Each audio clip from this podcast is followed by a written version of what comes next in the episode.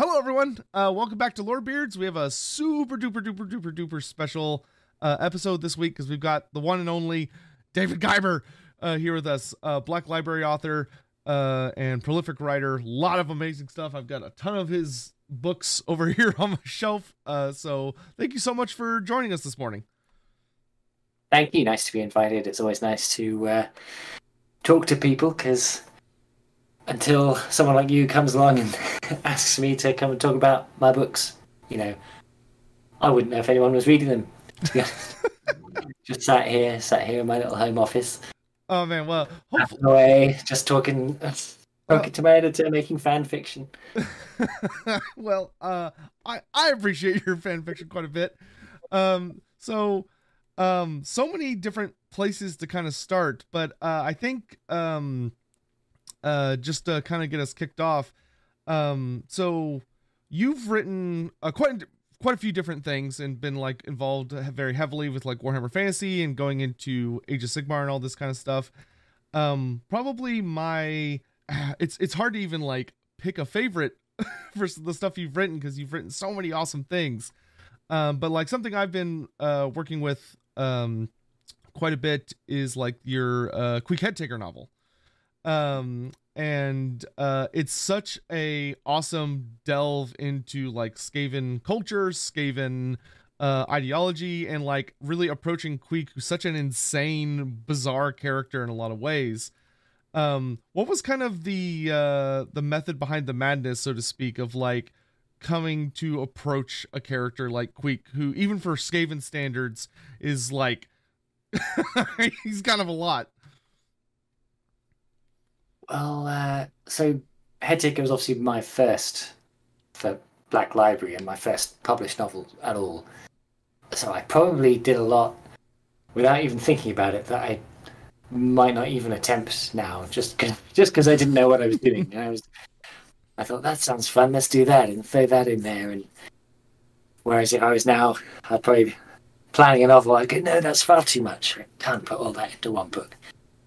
Um, but uh, so where I was coming from, so Skaven was what I knew. That's what I'd always played um, as a kid. I started playing Warhammer when I was thirteen, and I started with Skaven, and I never played anything else. I, I right to the end. I'd I'd occasionally try something. You know, I'd stop playing for a year or two, and then I'd come back. Let's do something else. Let's be Empire, so I can have horses. And no, I'll be back to my back to my Skaven again. Um, It's like, oh, I'll, just, I'll just start a new Skaven campaign for a little bit. and just keep going back there. and I, I'm trying to remember now if he'd if he had appeared in anything at all. So um, I'd read uh, C.L. Werner's Thanquol novels, and they were kind of a big inspiration with what I wanted to write, kind of the themes. So Hmm. Doom of Thanquol in particular, I'd read. It's a long time ago now, so I'm understandably a little fuzzy on the specifics, but I remember there was a character who Yeah, Queek Queek does show up in Doom of Thanquol briefly. Does he? Yeah, he might have done. Yeah, he's it's it's a brief appearance, but he does show up and uh cause the whole like accidentally summoning of Skarbrand incident that every is like one of my favorite Thanquol moments probably. So, so that was probably where the basic idea of his madness came from. Because I don't think it really crops up in his, you know, his, his little entry in the in the Warhammer Armies book. Um, and I guess it's then just, you know, riffing off that, playing off that. I, I remember kind of imagining him as a, you know, those Chuck Norris jokes of, you know, Yeah. you don't find Chuck Norris, Chuck Norris finds you, and and all these things about there's this, and then, but there's then there's this Chuck Norris doing this, and that was how I imagined Queek. He was this, and then there's Chuck Norris doing this. That's Queek. And uh, with a little bit of Drusilla from Buffy the Vampire Slayer thrown in for the mad side, and and that that, that fusion, those two things, was my Queek head taker. That's so that's so fa- I it's it's shocking that that's like uh your your kind of first foray considering like a how wonderful of a book it is uh and b like it's it's had such a hilarious impact on a lot of fandom for the character. Like Queek is a probably this in, in my experience kind of with a lot of the fan community probably like the second most beloved, right behind Thanquol, uh, as far as people who just adore uh, the Skaven. And the book does such a good job of really expanding on a lot of aspects of Skaven culture just beyond Queek himself. Uh, though Queek is such a hysterical character because he just doesn't.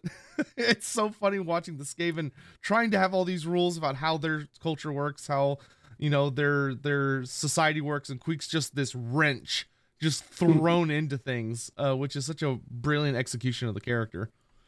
Yeah, something I, I guess I, did, I do it with a few characters in that book. So trying to show Skaven culture and Skaven psychology through characters who are a bit different, like Queek, or characters who exemplify it to such extremists that they're different in their own right. So, um, like his bodyguard Scar, he's so scared of Queek that he actually becomes brave. Yeah, but because, because he loyal he, he loyal Scar. yeah, because he doesn't want to disappoint Queek because he's he's more scared of Queek than of anything else. And uh, and the Grey Seer, who's just a ridiculous coward, despite how powerful he is. He's outrageously cowardly. He's it wasn't even in the plan. It just sort of became a bit of a joke. He was absent from the first fight because he's so scared, and then he he just then had to be absent from all the other ones as well because it became it became his thing. Yeah, well, I, I it was so funny reading through that book and realizing when you get to the end that the Grey Seer technically survives uh, all the just horrible stuff he goes through, uh, only to go get knocked down the stairs by uh, by the Council of Thirteen uh, in the end, which is such a hilarious ending for the character that he just tries to like go complain to the manager and it just doesn't work out for him.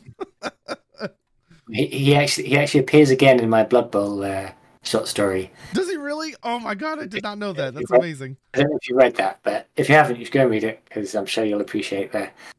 Uh, yeah, back. that is huge on my to-do list.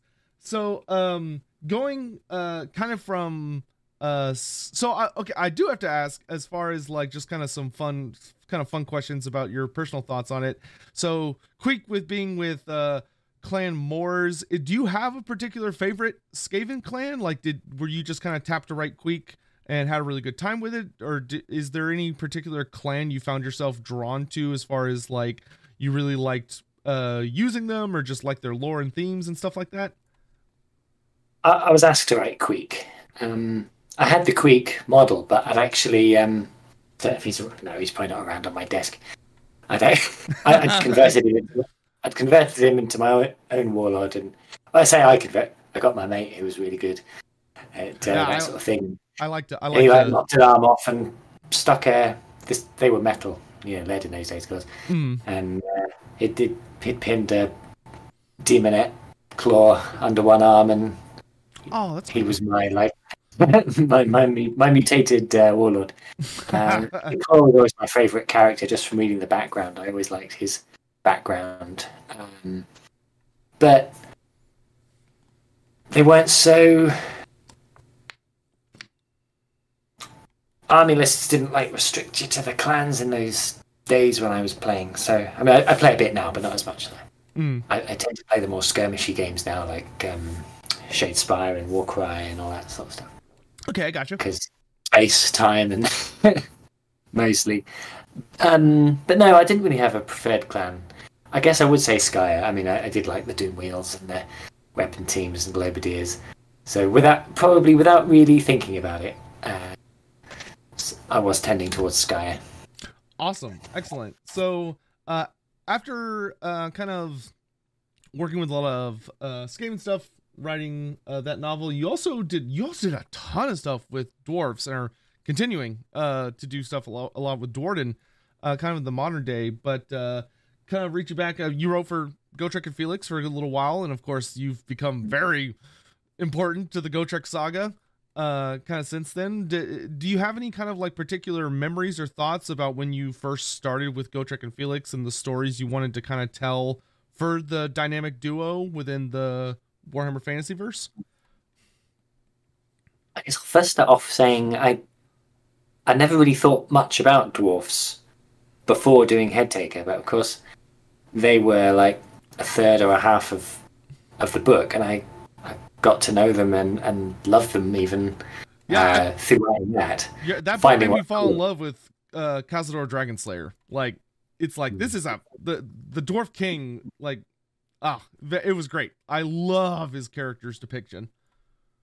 So if I were to get an old world army now, whenever old world comes out, I, I probably would be dwarfs because, yeah, I, I did, you full convert. I did fall hard for them right, writing uh, Headtaker. Uh, but the Gotrek, uh, so I first started writing. I got in with Black Library through an open submission window in 2011, I think it was. And that was for a short story about Skaven, because of course Skaven's what I know. And um, and it was accepted, and they said, uh, "Could you rework this into a Gotrek and Felix story for an anthology?" I said, "Okay," and I did, and then I think this was even before writing Head Taker. I wrote the aud- the audio Curse of the Ever Living for Gotrek and Felix, Mm. and then there was Head Taker. Because I remember going to a Black Library Live event when I had like absolutely nothing. Uh, I just had this short story and this audio audio CD. Um, and then I can't remember if it was Thorgrim or it was City of the Damned next. City of the Damned for Gotrek and Felix, and then Thorgrim. And then I think that was my dwarf credentials cemented. Then Yeah, and uh just like awesome, awesome, awesome, awesome stuff. Of course, you also got tapped to to write the ending uh for the the Gotrek and Felix saga.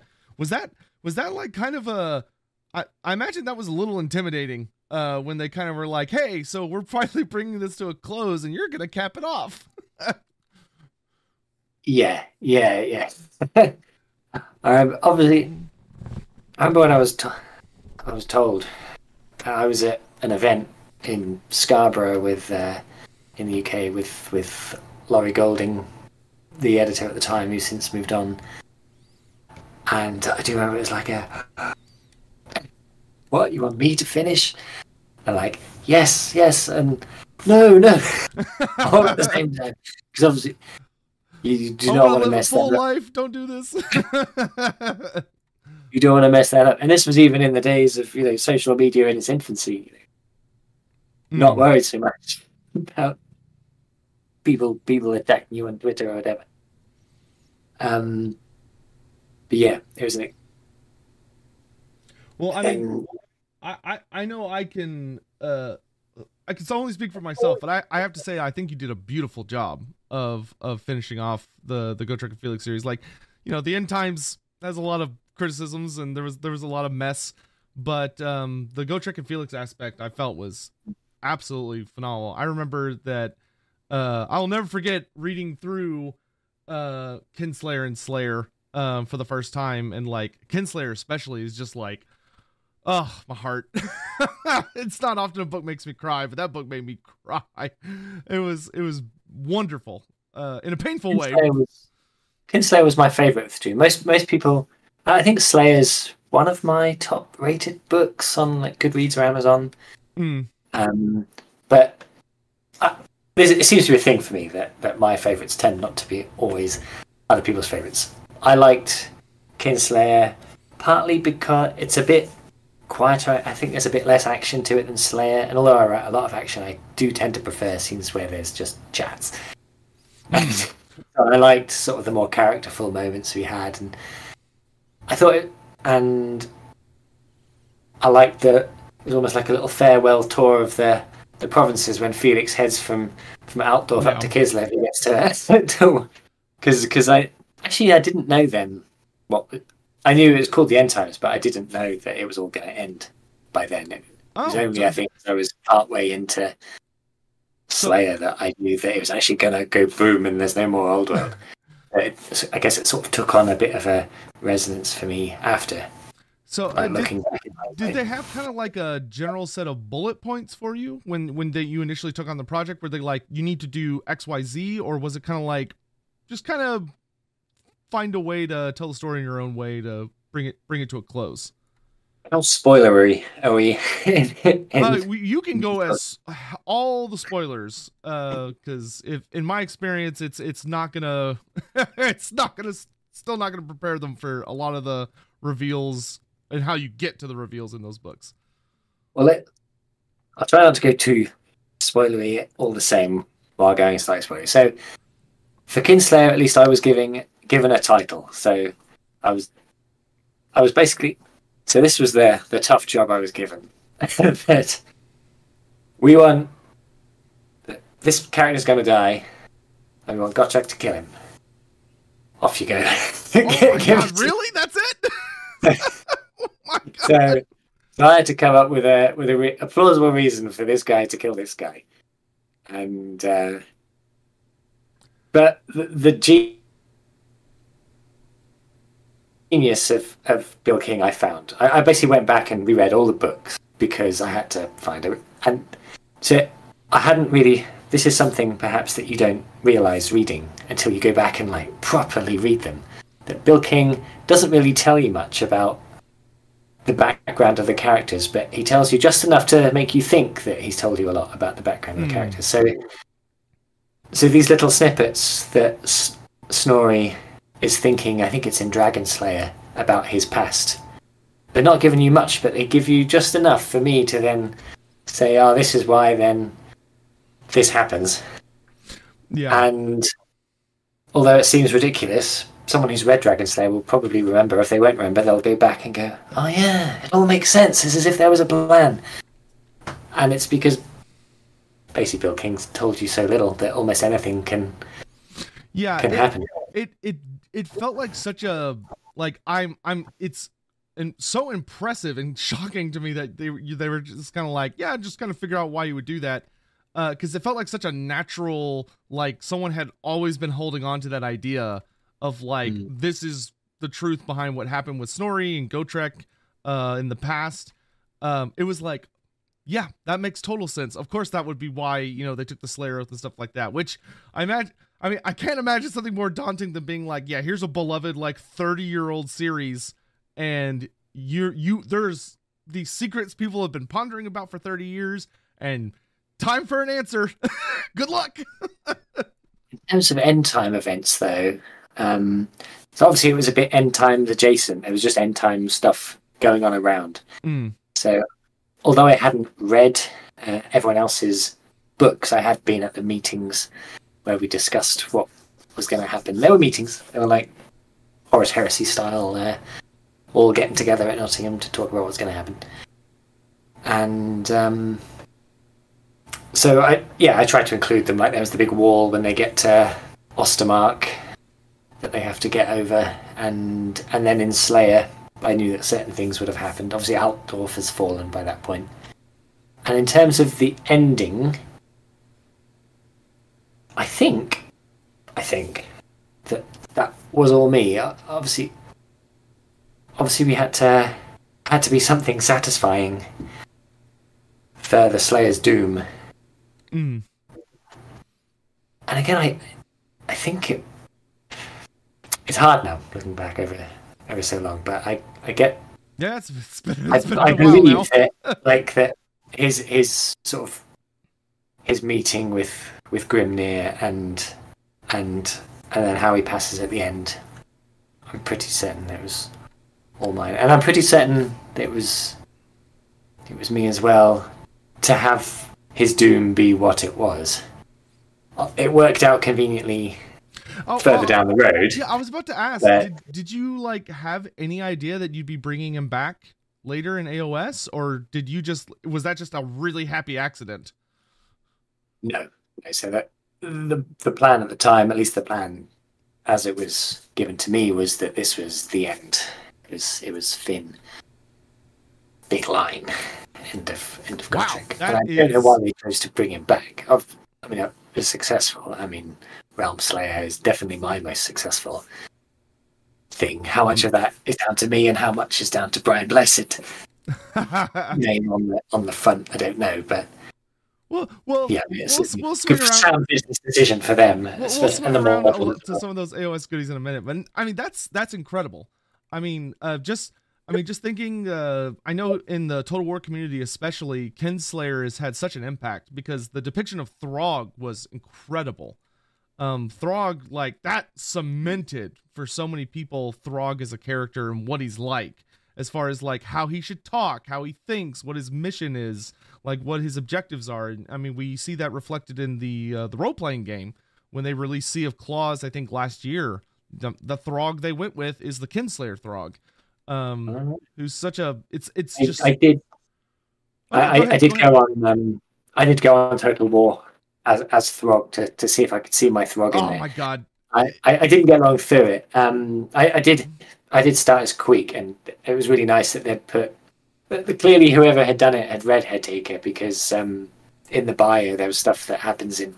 Mm, They, they put that one of the heads was was sleek sharp wit, so they, they'd obviously Yeah, uh, done that. homework. yeah to say that the community has been boiling ever since Norsca came out to have them redo Throg's dial uh, voice lines is a understatement 'Cause, like he's supposed to be so eloquent and like he's supposed to be genuinely intelligent not just smart for a troll uh not a huge fan of the direction they went with um in his uh, Imagine, although he's smart, I suppose he's got, you know, maybe troll. I want to say trog up there, troll, troll, oh yeah like troll mouth shape and vocal cords. I Uh, suppose the he might sound. the Um, way he sounds is fine. It's just like the fact that he, I don't know, he comes off a little more of brutish than I think he should, as far as like his word choice.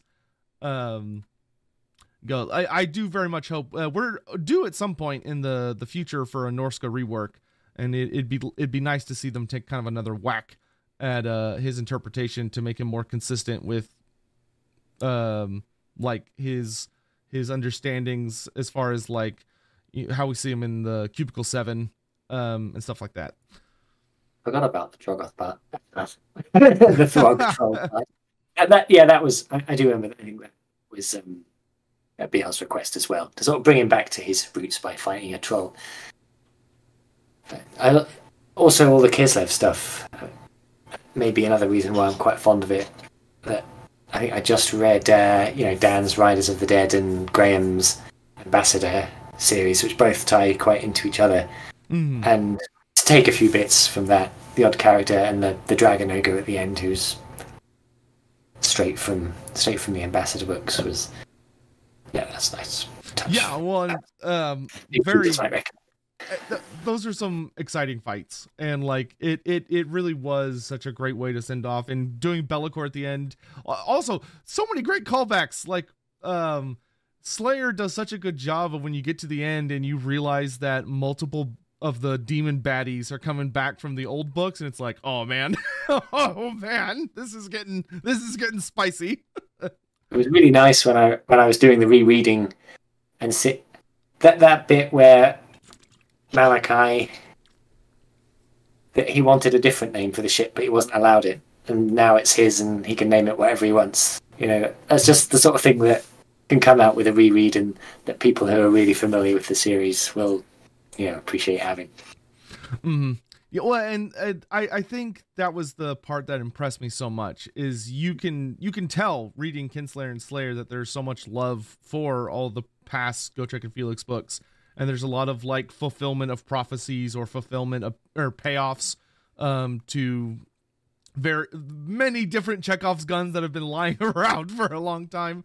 Um, and virtually all of them get fired, which is insanely impressive because that was a tall order uh, for anybody. Um, There's a few that weren't. There's a, at least at least one I remember that I wish I could have got in somewhere. In the Nathan Long books, there was all that stuff about Otto who was like smuggling forbidden law or something. He was Hmm. involved in some kind of magic book smuggling ring, something like that. I can't remember. Which, in the events of the end times, wasn't quite able to get Yeah, onto. But the only one. The only one I think that was left, the only rifle that was left that I can think of, at least that I noticed.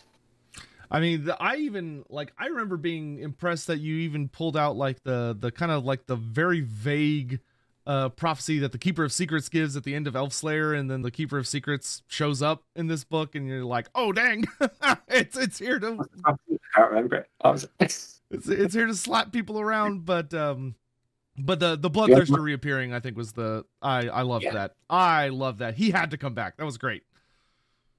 For rematch, though, Gotrek was uh, considerably stronger than he was back in the old days. he was able to throw down quite a bit more effectively.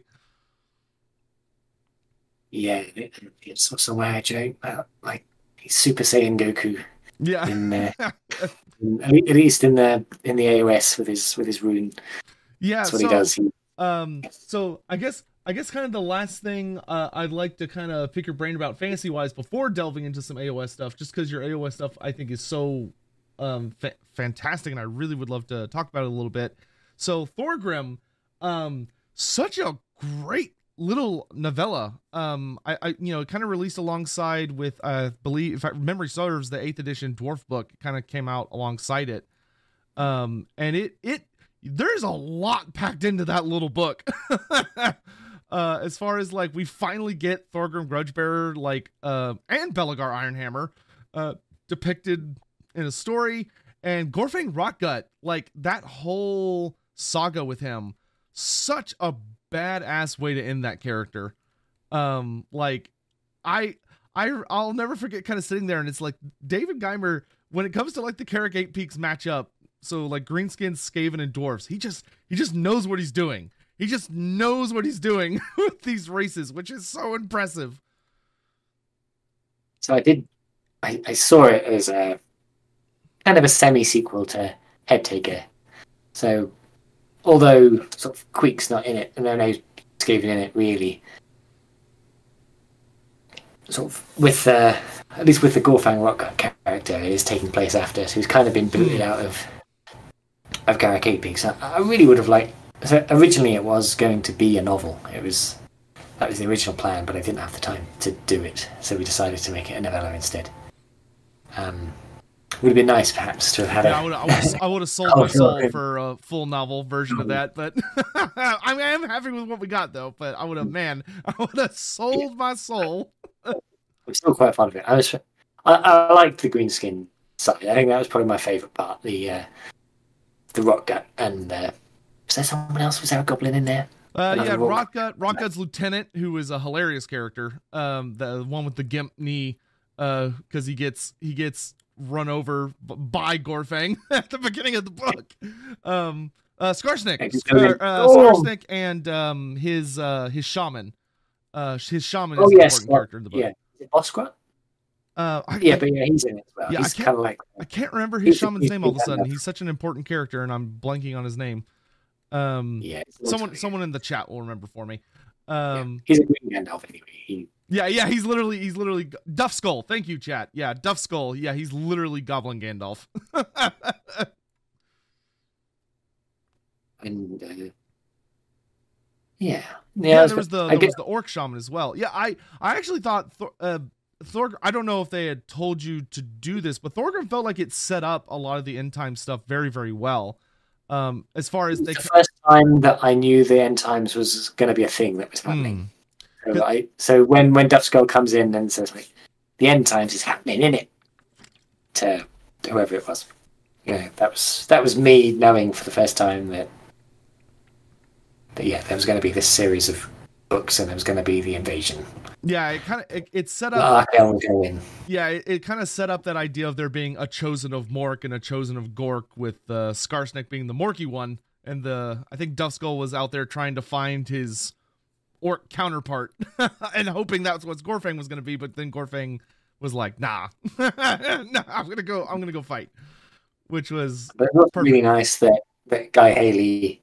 So we talked when he was writing uh, Rise of the Horned Rat, so that he could take on a lot of the characters that were in Thorgrim. uh, Thorgrim appeared in that, like Belagar and Kemer and the the Reckoner.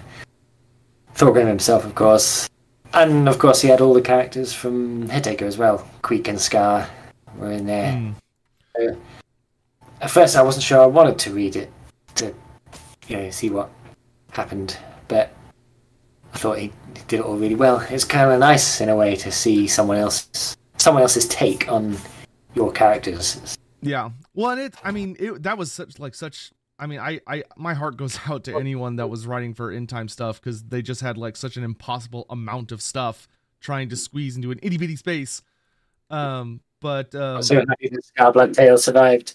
I like to think he made it through to the Age of Sigmar somehow, and he's uh, he's got a garden in Ghyran.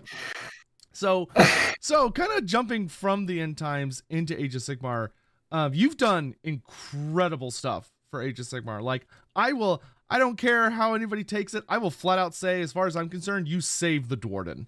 Like, the Duardin went from being very bland and really struggling uh, to have an identity to something amazing uh, because a lot of your writings have really kind of helped them evolve um, at least in my view, from a lore perspective.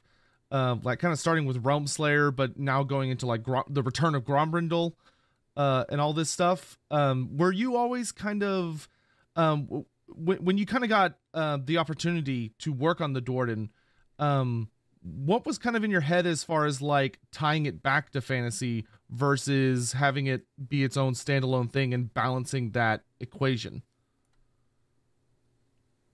As I always try and think of it as what it is now in terms of, rather than callbacks to how they were. Although I think the, the dispossessed and to an extent the Ironweld are to some extent the dwarfs that we're familiar with from from the before times. Whereas Fire Slayers and Kharadron they have similar characteristics, but I guess it's like you know, you, it's like a soundboard where you've got some of those characteristics have been hmm. pushed up and some have been pulled down. So they're still recognizably dwarfs, but they're extreme in certain ways. Like, I guess, for instance, the Kharadron are perhaps even more gold mad, and they're more yeah, they're, into their really, written. They're really drawing up that uber Yeah, on there is down. Whereas the the Fire Slayers, again, they've got their gold lust turned up, and but they're mad. They don't wear armor. So uh, when when kind of looking at Realm Slayer, um, Realm Slayer, I think for me was kind of a big turning point as far as being able to really enjoy a lot of different aspects of Age of Sigmar lore that I kind of struggled with a little more. And like whenever I talk to an old fantasy fan um, who hasn't gotten into Age of Sigmar because they're struggling with it a little bit, or they're just you know they still kind of have hurt feelings or however you want to word it, my recommendation is always Realm Slayer to start with because it was so funny to me. It felt like Gotrek was literally an old fantasy player who had gotten thrown into AOS because he has such funny. Uh, he's so angry about everything, and he has such goofy opinions. As far Yeah. as he still like refers. Oh, go go ahead. it was, quite, it, it, was quite deliberate, actually, on, on my part, because I, I think AOS must have been what one or two years old then. It was quite fresh.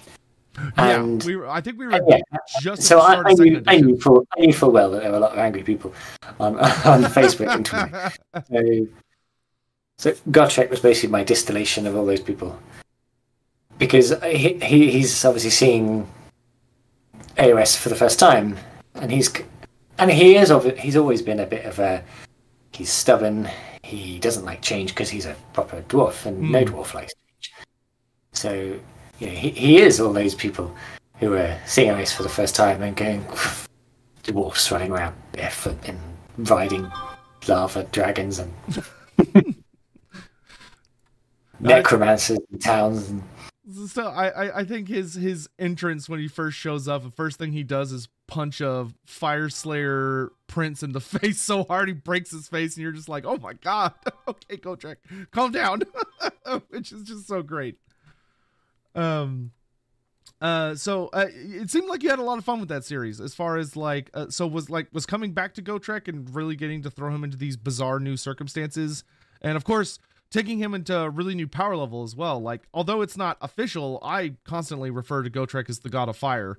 Um, because it, it really kind of seems like that is, even though he doesn't want it, that's kind of his inevitable um role uh, within the universe. Was there anything kind of in your head as far as where um when you were starting off as far as like this is the direction I really want to take him in or this is my hopes for him in the future, stuff like that?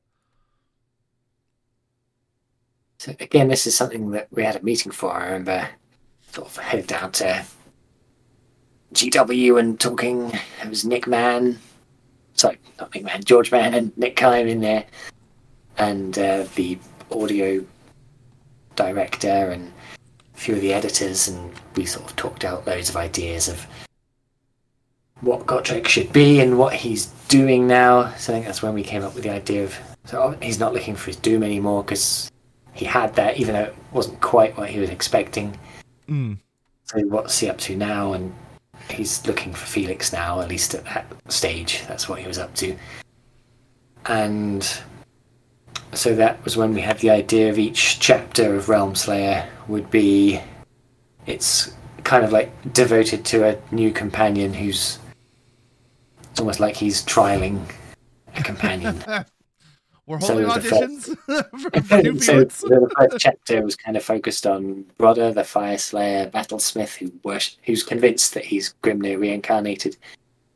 And then the second one, it was Jourdain, who I was astonished turned out to be this sort of massive fan favorite.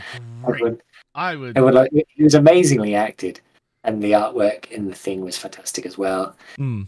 Um, but yeah, suddenly everyone everyone's like making Adassa armies and Yeah, Adasa, like. I that is like my biggest wish for a potential Cities of Sigmar like mini release would be Adasa because that like they they, they have such a cool theme. it's such a really cool theme uh, uh from the first audio drama. Well, you mentioned Cubicle 7 before, and it was nice when they appeared in their Cities of Fire Mm. supplement. They had their map with the DASA on it and a little. Well, I, I can't say I'm surprised. I, I actually wrote the uh, I, wrote, I wrote the DASA entry for that. Um, so I knew it was going to be there, but it's still nice to see. Uh, and then the third one was Uthan Barrowwalker, the, the Necromancer, and and the fourth was Maleneth, there. and I, I guess the one he obviously liked most was Jourdain. But we were trying to sort of subvert what the old fantasy was to what AOS is now, with having like the Necromancer and the, and the Witch Elf, and, and having him end up with the Witch Elf to show like, okay, we're in something new Hmm. now. Yeah, I mean Maleneth was a fascinating companion too. It was it was a very different dynamic where it was almost like this love hate dynamic, uh, uh, a very very contentious relationship in some ways. I did want to make it very different from Felix, so it's not like we're just filling the Felix role with someone who's not Felix. So, I think. So yeah, in this instance, she she's not with him because she wants to be, or because he wants her to be, like with Felix, like um, like Gotrek was with Felix. She's he would want nothing better, at least at this stage, to to have rid of her, and she would really rather not be there either. But she Mhm. Can't go back home until she gets this rune out of Gotrek, and she can't kill Gotrek because he's far too strong. She tries to poison him a few times in one of the short stories I wrote, but by the um, by the sequel to Realm Slayer, Blood of the Old World, she's more kind of trying to maneuver him into just you know elbow him into the way of a Yeah, at least, let's at least be productive. Which gotta say, Blood of the Old World also like fantastic. Like Realm Slayer, uh, Realm Slayer. It, it was interesting. Realm Slayer and Blood of the Old World were d- definitely feel interconnected, um, but are very much telling different stories. Um, like Blood of the Old World felt like such a somber, um, kind of love letter to a lot of the the old stories and like the whole reappearance of Thanquol, which is hysterical and brilliant, but also shows how much scarier he is now as like the the Grey Lord. Um, uh, you know, he's he's almost like a completely different faction in and of himself. Um, but uh, the the Seraphon appearing, I loved that. If you can't tell, I mean, you know, quite the Seraphon fan. Um, so getting getting to have them actually interact with Gotrek was like a dream come true. Uh, I was al- I always felt so teased by like uh the the lair of the Serpent Queen um back in the day, Gotrek and Felix, where it kind of talks about Gotrek encountering the Lizardmen, but we don't actually get to see it.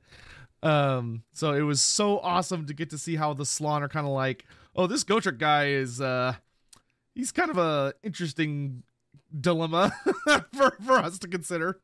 Uh, I thought you did such an awesome job uh, handling that.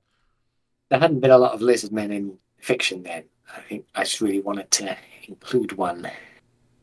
Well, So I, for one, really Okay, so I it. want one, and gonna find one in. getting that getting that lizardman representation is great. they they have had so much more um Black Library lore in AOS than they ever did in fantasy. It's been like night and day.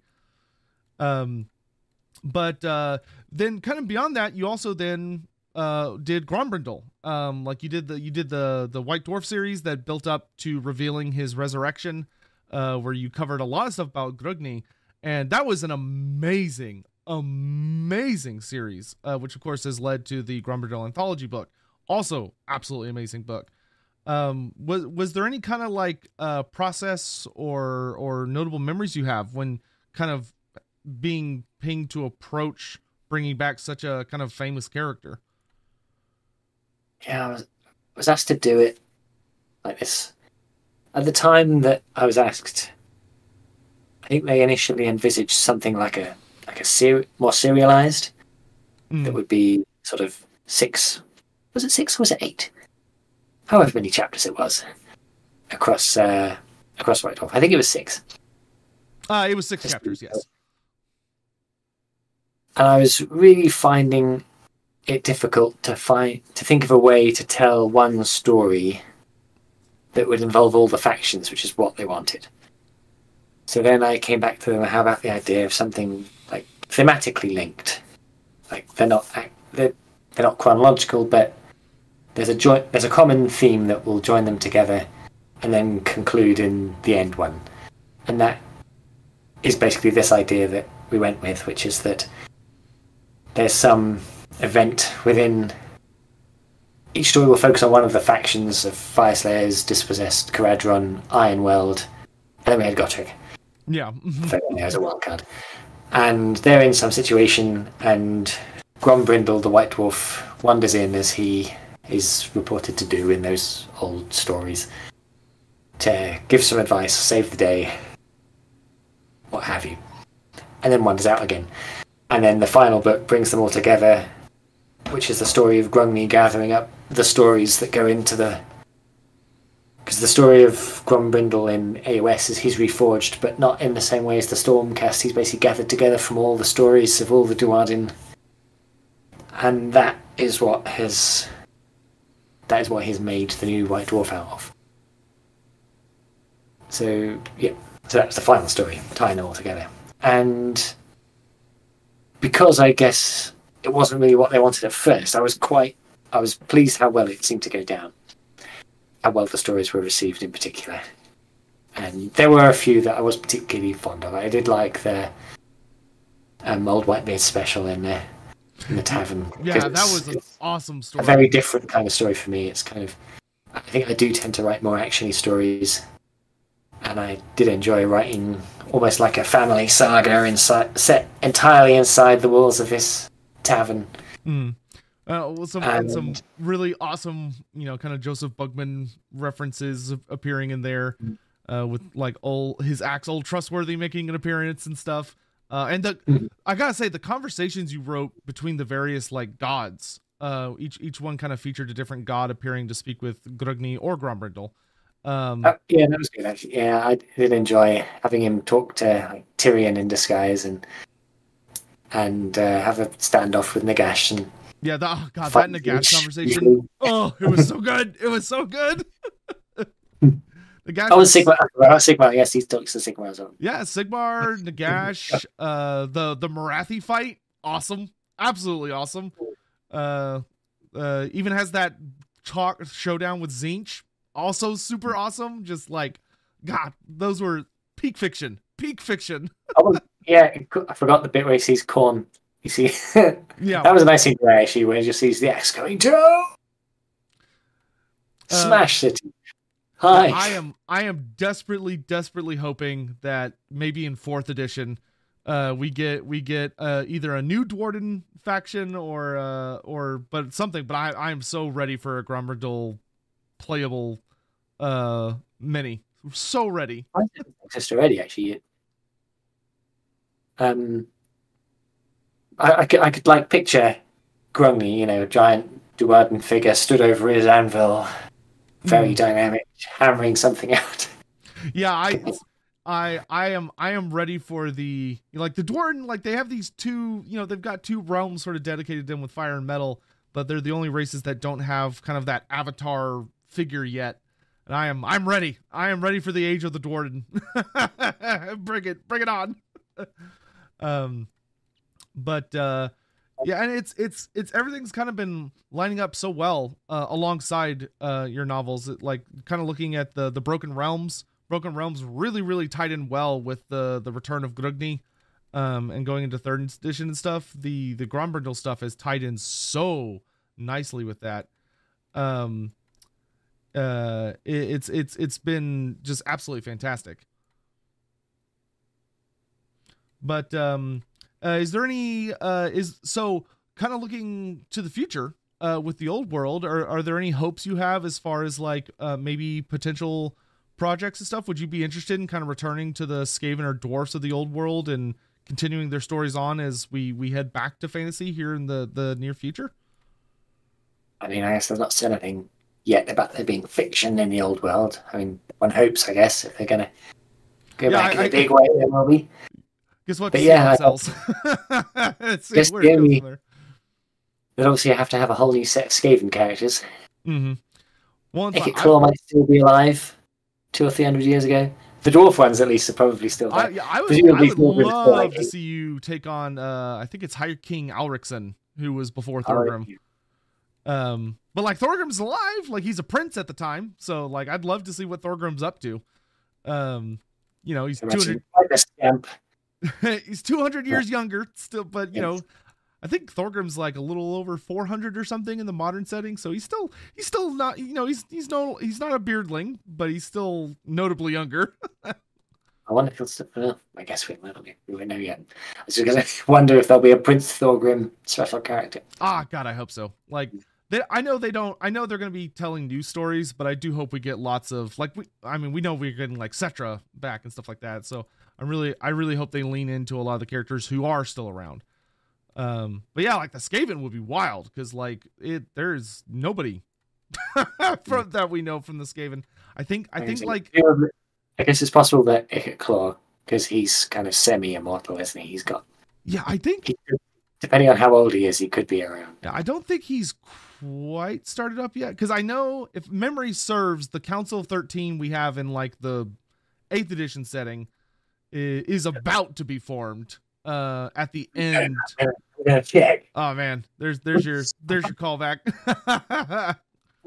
Where's where's the history of this? Where's the timeline page? I, I could I Lord Skrolk and Ikit Claw are the two maybes. oh yeah, pretty much. Those two those two are old boys. Ah, there we go. Timeline. So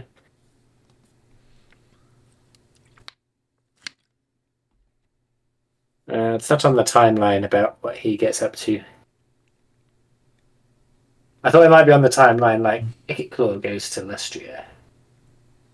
It'd be nice. They they um I'm trying I I know Claw I, I know he's really old. I just can't remember when he when he kind of starts off, but I know he's at least he's really close to around that ballpark. It's got that smell. Got of old books now.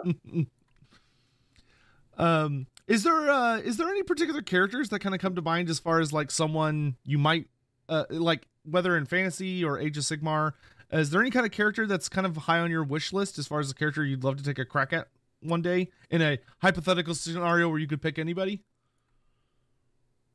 I've mentioned to people that I'd really love to try High King Volturnos of the Oh. uh, that would be super interesting the Yeah. yeah, the high king of the Idoneth Deepkin It's a long time ago that I did did uh, of the Ever Living, but that's when the idea first came to me. I thought it'd be really nice to sort of tackle it because he's the last of the Sith Acer. He was around when the race began. He presumably met Teclis. mm-hmm. Uh, it would be nice to sort of tell his life story basically, rather than set it in the present. Set something across the whole span. ah yeah i would read the hell out of that of the Sith Age to the present. That that's kind of like yeah, that would be like my dream AOS project. Uh, well, I hope one day we get to see it because that would be that would be excellent. Like, uh, High King Mm. Volturnos is a fantastic character that I would love to know more about because he he does have a very unique perspective uh, compared to the rest of the Deepkin. Is kind of more of a almost not he's not you know not necessarily a demigod, but he, he's he's an he's elevated above- being. he's like the Primarch of the Deepkin. Yeah, that's that that's a fair way to put it. Um, The old world there. Hard to say because so many of the characters we're familiar with aren't there. well, let's pretend they were like just is is there anyone that kind of comes to mind? Yeah, assuming Ikit Claw, I guess, because he was my favourite as a Mm. kid. Would be nice to play with him. He is a fantastic character. I, I love his depiction in Doom of Thanquol. Doom of Thanquol really had a bunch of a bunch of Skaven special characters pop up. Mm. Um, but uh, yeah, that that that whole book is so fun, especially focusing on his basically his the first iteration of his nuke, uh, which thankfully doesn't go off. But uh, uh, he did he did end up getting some vengeance later in the end times with that. Mm. I guess a new Hamilcar. ah, uh, Hamilcar is so great. Um, yeah, which kind of I mean, you've you've done uh, quite a few other uh, projects as well in AOS. Um, as far as uh, I want to say, uh, the new the new what the newest book, your most recent book was what Kragnos, which has been very well received. Lots, very very popular book. Um, I've got it over on my shelf. It's on my to read list. I haven't quite gotten around to it yet, but it it's coming up soon. Um, I was able to finally get a copy. It was actually not easy to find. Yeah, I like some of the some of the characters I got to sort of build in there, and the, the world building making sort of yeah, really gory. It's just I read. I think it. I think it was a novella by Evan Dickens. It was the first time I can't remember what it's called. I'm afraid, except it was developed by Evan Dickens. It was the first time I'd seen uh, the realm, sort of the character of the realm, really be important to the story and almost be sort of foregrounded, really powerfully, and it made an impression on me when I read it. I thought, oh yes, that's how that's how AOS should always be, because Mhm. it's not it's not. Before I read that, I think I was writing my AOS a bit like it's Warhammer Fantasy with some wacky bits thrown in after that, I, I guess no. This, like the realm is, it's a thing. It's a, it's almost, it's an, it's an animated thing of pure magic. It's right. Mm. It's Like, it's, it's girl, live. Yeah. it's- here is not just. It's got some big animals. The landscape is alive. It tries to eat you. So Kragnos has things. It's got these boulders that run uphill chasing other boulders, and and they're fighting over a river, and then the river comes alive and tries to sort of attacks everyone. And there's loads of that sort of thing in Kragnos, and that yeah. So I enjoyed that. That's well, that's yeah, and that's fantastic. really going to town with with what AOS can do. Which is- that's what I like. Yeah which is such a strength of the setting. Like i think i think aos really is at its best when it fully embraces that it's like it's a crazy magical place. You know it's not really like there are small very small little grounded parts but for the most part it's pretty it's pretty wild. Um well that is uh super duper awesome. Um as far as um um i don't know if you've got any because we're, we're kind of coming up on time here now uh, when it was uh me looking up at here. Um are there any kind of future projects you you'd like people to kind of be on the lookout for as far as anything that might be coming down uh the chute in the near future or anything that's released recently uh that you'd like to have a specific call out for? Unfortunately, I don't think there's anything I've done that I can call out yet. this has not the, been, uh, the the to, to be announced tba keep, keep yeah, an eye out Let me think if I've got anything. I've got a couple of AOS things written and done, and another one like you know waiting feedback. So I've got probably a few things on the way. it's actually it's ridiculous how hard it is to to remember what I've done, what hasn't been announced yet. I think that's it. Two or three AOS things. Um, but yeah, the last thing I did was was Angron. I think I think that was the last thing of mine that came out. I've heard good things about that. I, I traditionally don't pick up 40k books, but uh, I I have heard echoes from my 40k counterparts, uh, other content creators. Uh, that seems to have seems to be very very uh, as with pretty much everything you've written, very well received. You you I have yet to see you swing and a miss. It has always been uh, such a delight uh, to read your works, really and truly. Um, but uh, with that, I think we're pretty much at the end here. Uh, I don't know if there's anything you kind of uh, have any closing thoughts for everyone. Uh, if you could tell them where to find you as far as like uh, socials or if you've got a personal site for anything else like that. Um, I don't know if you do like any kind of like fan releases or what have you. Uh, but uh, feel free to share with everybody where they can find you for stuff like that. So yeah, I got my Facebook author page on Facebook just as me, just as David Guymer. Uh, Twitter as Warlord Guymer because I made it when I was just after doing Queek, so it kind of seemed sensible at the time to be a Warlord. Um, and yeah, I sometimes do. So I get author copies. I sometimes get a huge stack, and I don't know what else to do with them, and I will occasionally give them away. So yeah, that's what you're after. You may occasionally find them on my socials. Awesome. Well, uh, I'll be sure to include all of those links somewhere down below uh, for anyone that uh, wants to check that out.